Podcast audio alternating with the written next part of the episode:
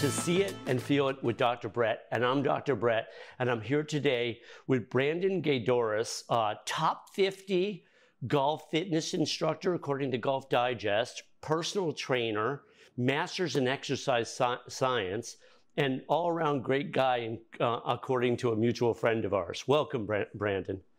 Yeah, Dr. Brett, thank you for having me on today. I'm really excited to have this conversation. Awesome, man. Hey, so tell me, like, you know, aren't you originally from Florida? Where are you from originally? I'm from Binghamton, New York, but I spent my last internship working in Palm Beach, Florida, that West ah. Palm, Palm Beach area. Got it. How long did you live down here where we're doing this thing from? Seven months. So I lived down there seven months from the beginning of May to the first week of December. So gotcha. a very interesting stretch to spend down there. Very cool. Yeah. No, you did it when and when did you do that? That Florida stretch? That was 2015. So wow. that was my last last internship. We had to do a seven month internship to uh, finish our college credit, and mine was just happened to be there. And I worked at the Everglades, which was in Palm Beach. And mm. I would mm. do that about four or five days a week. And then I spent two or three days a week working at the Florida Institute of Performance under David Donatucci. Ah, very cool. Now, you know, when, I'm always curious when people sort of discovered their passion because I know you're a super passionate guy here, and I know you're in the fitness world and specifically in the golf world. How did you put that together? When did that come together for you? And, and tell us about your path a little bit.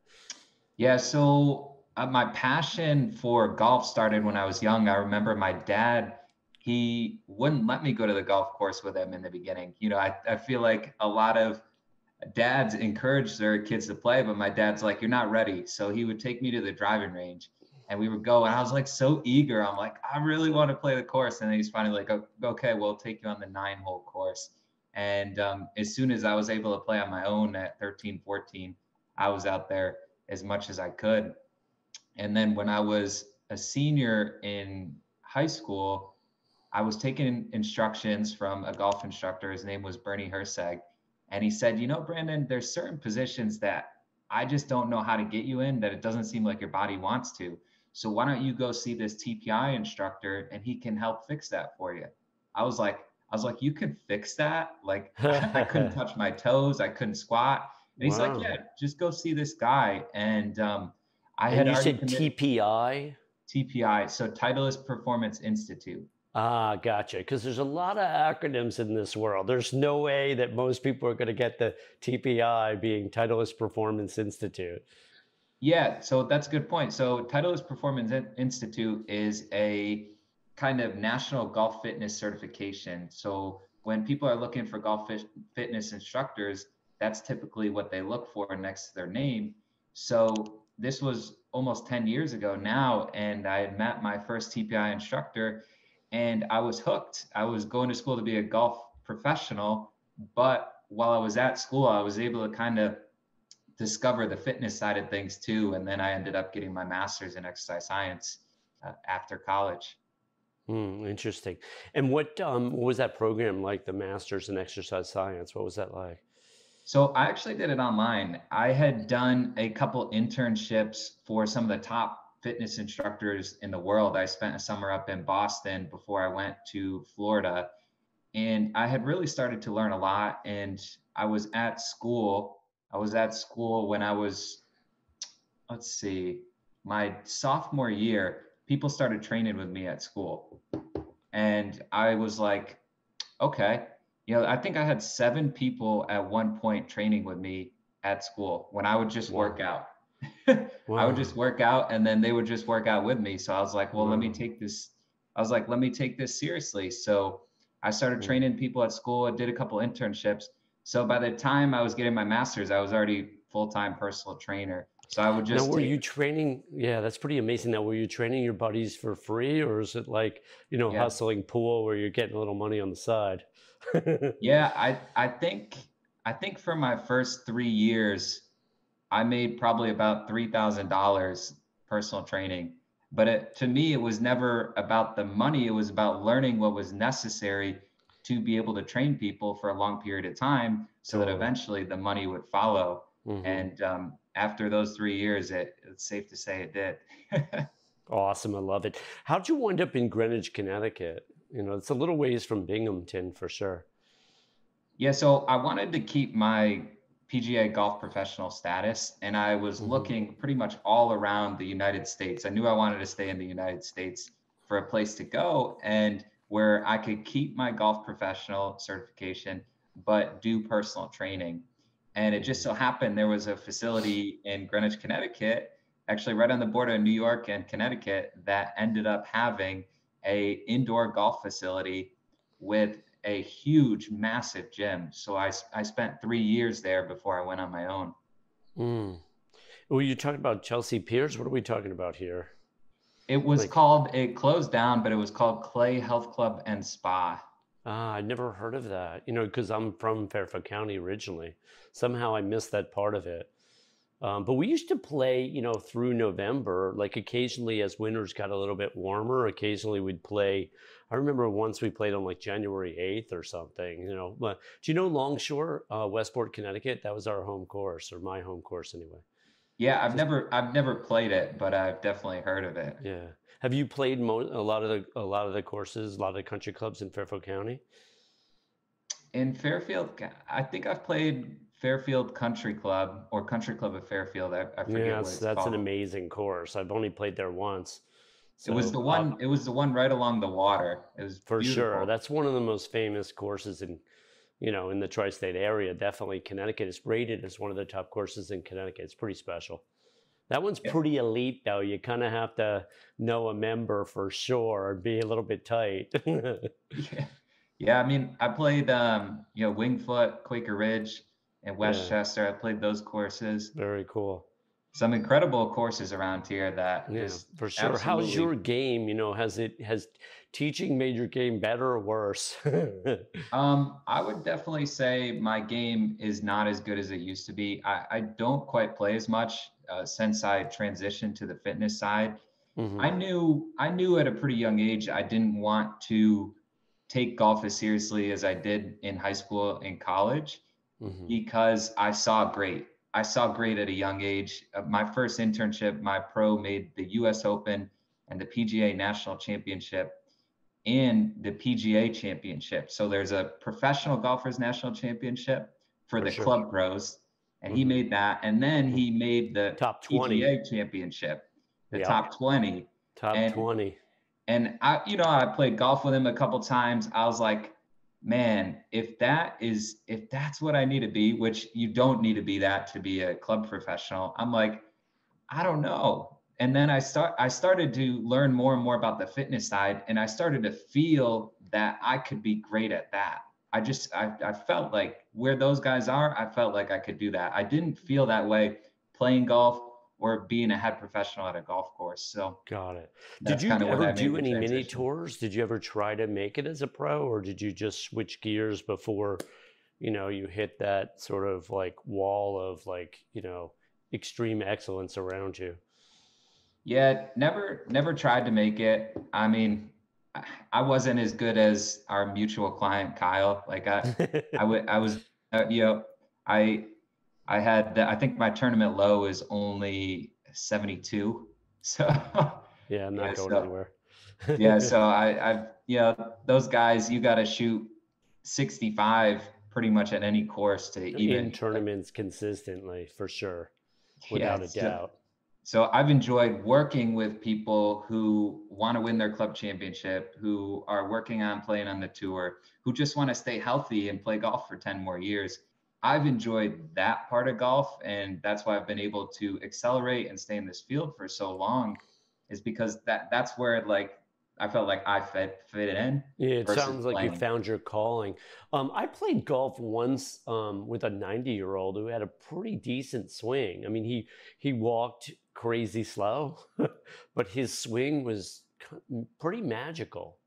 Like he had that, you know, he was a lefty and he had a beautiful, nice little turn, and he'd hit the ball about 150 yards straight every time at 90 years old.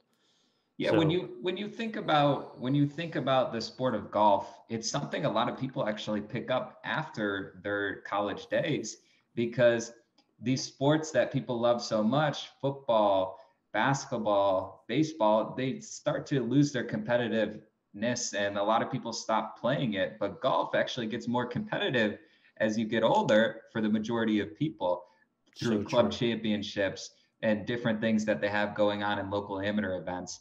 And I think that's one of the coolest things about golf. You could play it till, like you said, you're 90 years old. Pretty much, yeah, totally. What's your oldest client? Just out of curiosity, how old? You, how old have you trained people? Currently, I would say, I would say 70. For before COVID, I had two who were right around 80. Wow. Um, but currently about 70. My most of the people who train with me either just had kids or just had grandkids. So those are those are kind of the age range, like uh, 30 to 45, and then like that 55 to 70 range. Gotcha. That somehow that makes sense. Well, you're in Fairfield County, also. That sort of that make that makes a lot of sense. Um, it sounds like you have a ton of passion for the training aspect of it, right? Yeah, the, the training side I really like. You know, one thing that has always interested me interested me about personal training, and I'm sure you could relate with psychology and life coaching. Coaching, yeah, totally. Is is the relationships that you build with people. I think the most underestimated thing about a personal trainer is that most of the time they're around very successful people all the time, whether it's a CEO, whether it's a parent, a grandparent, a manager it doesn't matter. You're exposed to so much in the field of personal training. And that's one thing I've always enjoyed about it is the relationships and yeah. the, the, connections that you build with other people. It's so well said, Brandon. I mean, it's really well said. Someone asked me the other day, you know, should I use a personal trainer? And I'm like, well, you're only going to get two to 82 times the experience if you do. right? It's not close, right? If you got a personal trainer. The, the challenge, though, and, and uh, you know, I'm sure this is not something that you something you've you've run across but haven't done personally is that at times you know they can hurt you if they don't know what they're doing right because i've had a lot of injuries and i've gone to personal trainers and i'm like you know, my left shoulder's not going to be able to handle that because I had surgery on and everything. And then next thing you know, I'm hurt, right? So I had to learn that in my 20s and 30s to basically stay clear of only, you know, pretty much only the best. Yeah, you know, and and I think that's one uh, that's a good point. You know, some of the things to look for in a personal trainer in my mind are do they get are they referred to you? do you know someone who trains with that person currently? And what are they saying about that person? And you're going to get a lot of ideas like hey this is the person you have to see. This person can help you. This person will show up on time. This person will show up consistently. This person has a program designed that you can progress in. And i think I, like I, social media is so big nowadays. And my fitness business i pretty much built almost all without social media. yeah, it's pretty awesome.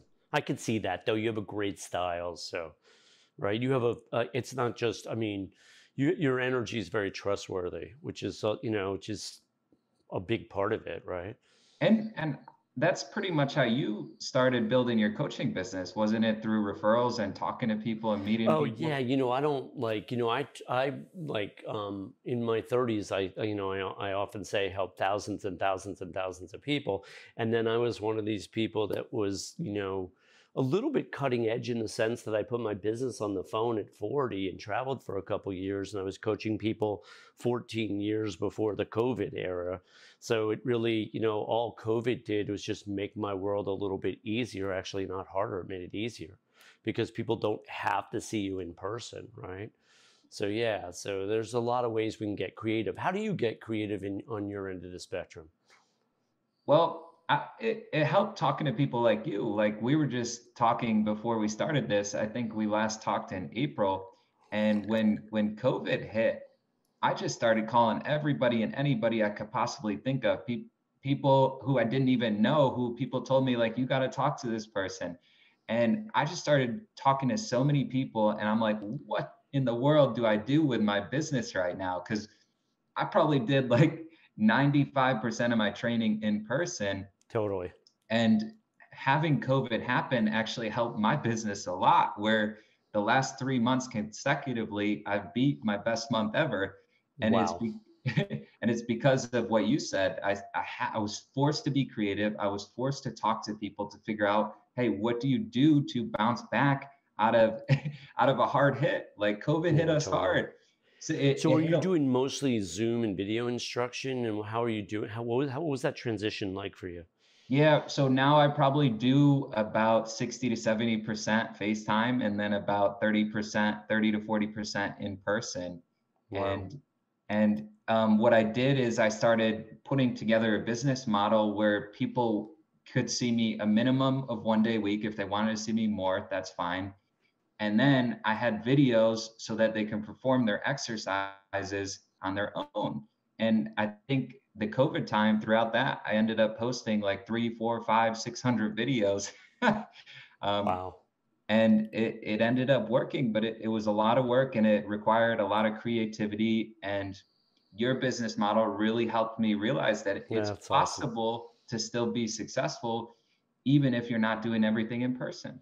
Absolutely. Now, tell me about the life coaching element of the golf instruction because we both know that you're in a life coaching business as well, not just a golf instruction business, right? Because how people take instruction has a lot to do with their belief systems and their ego and their non ego and so on.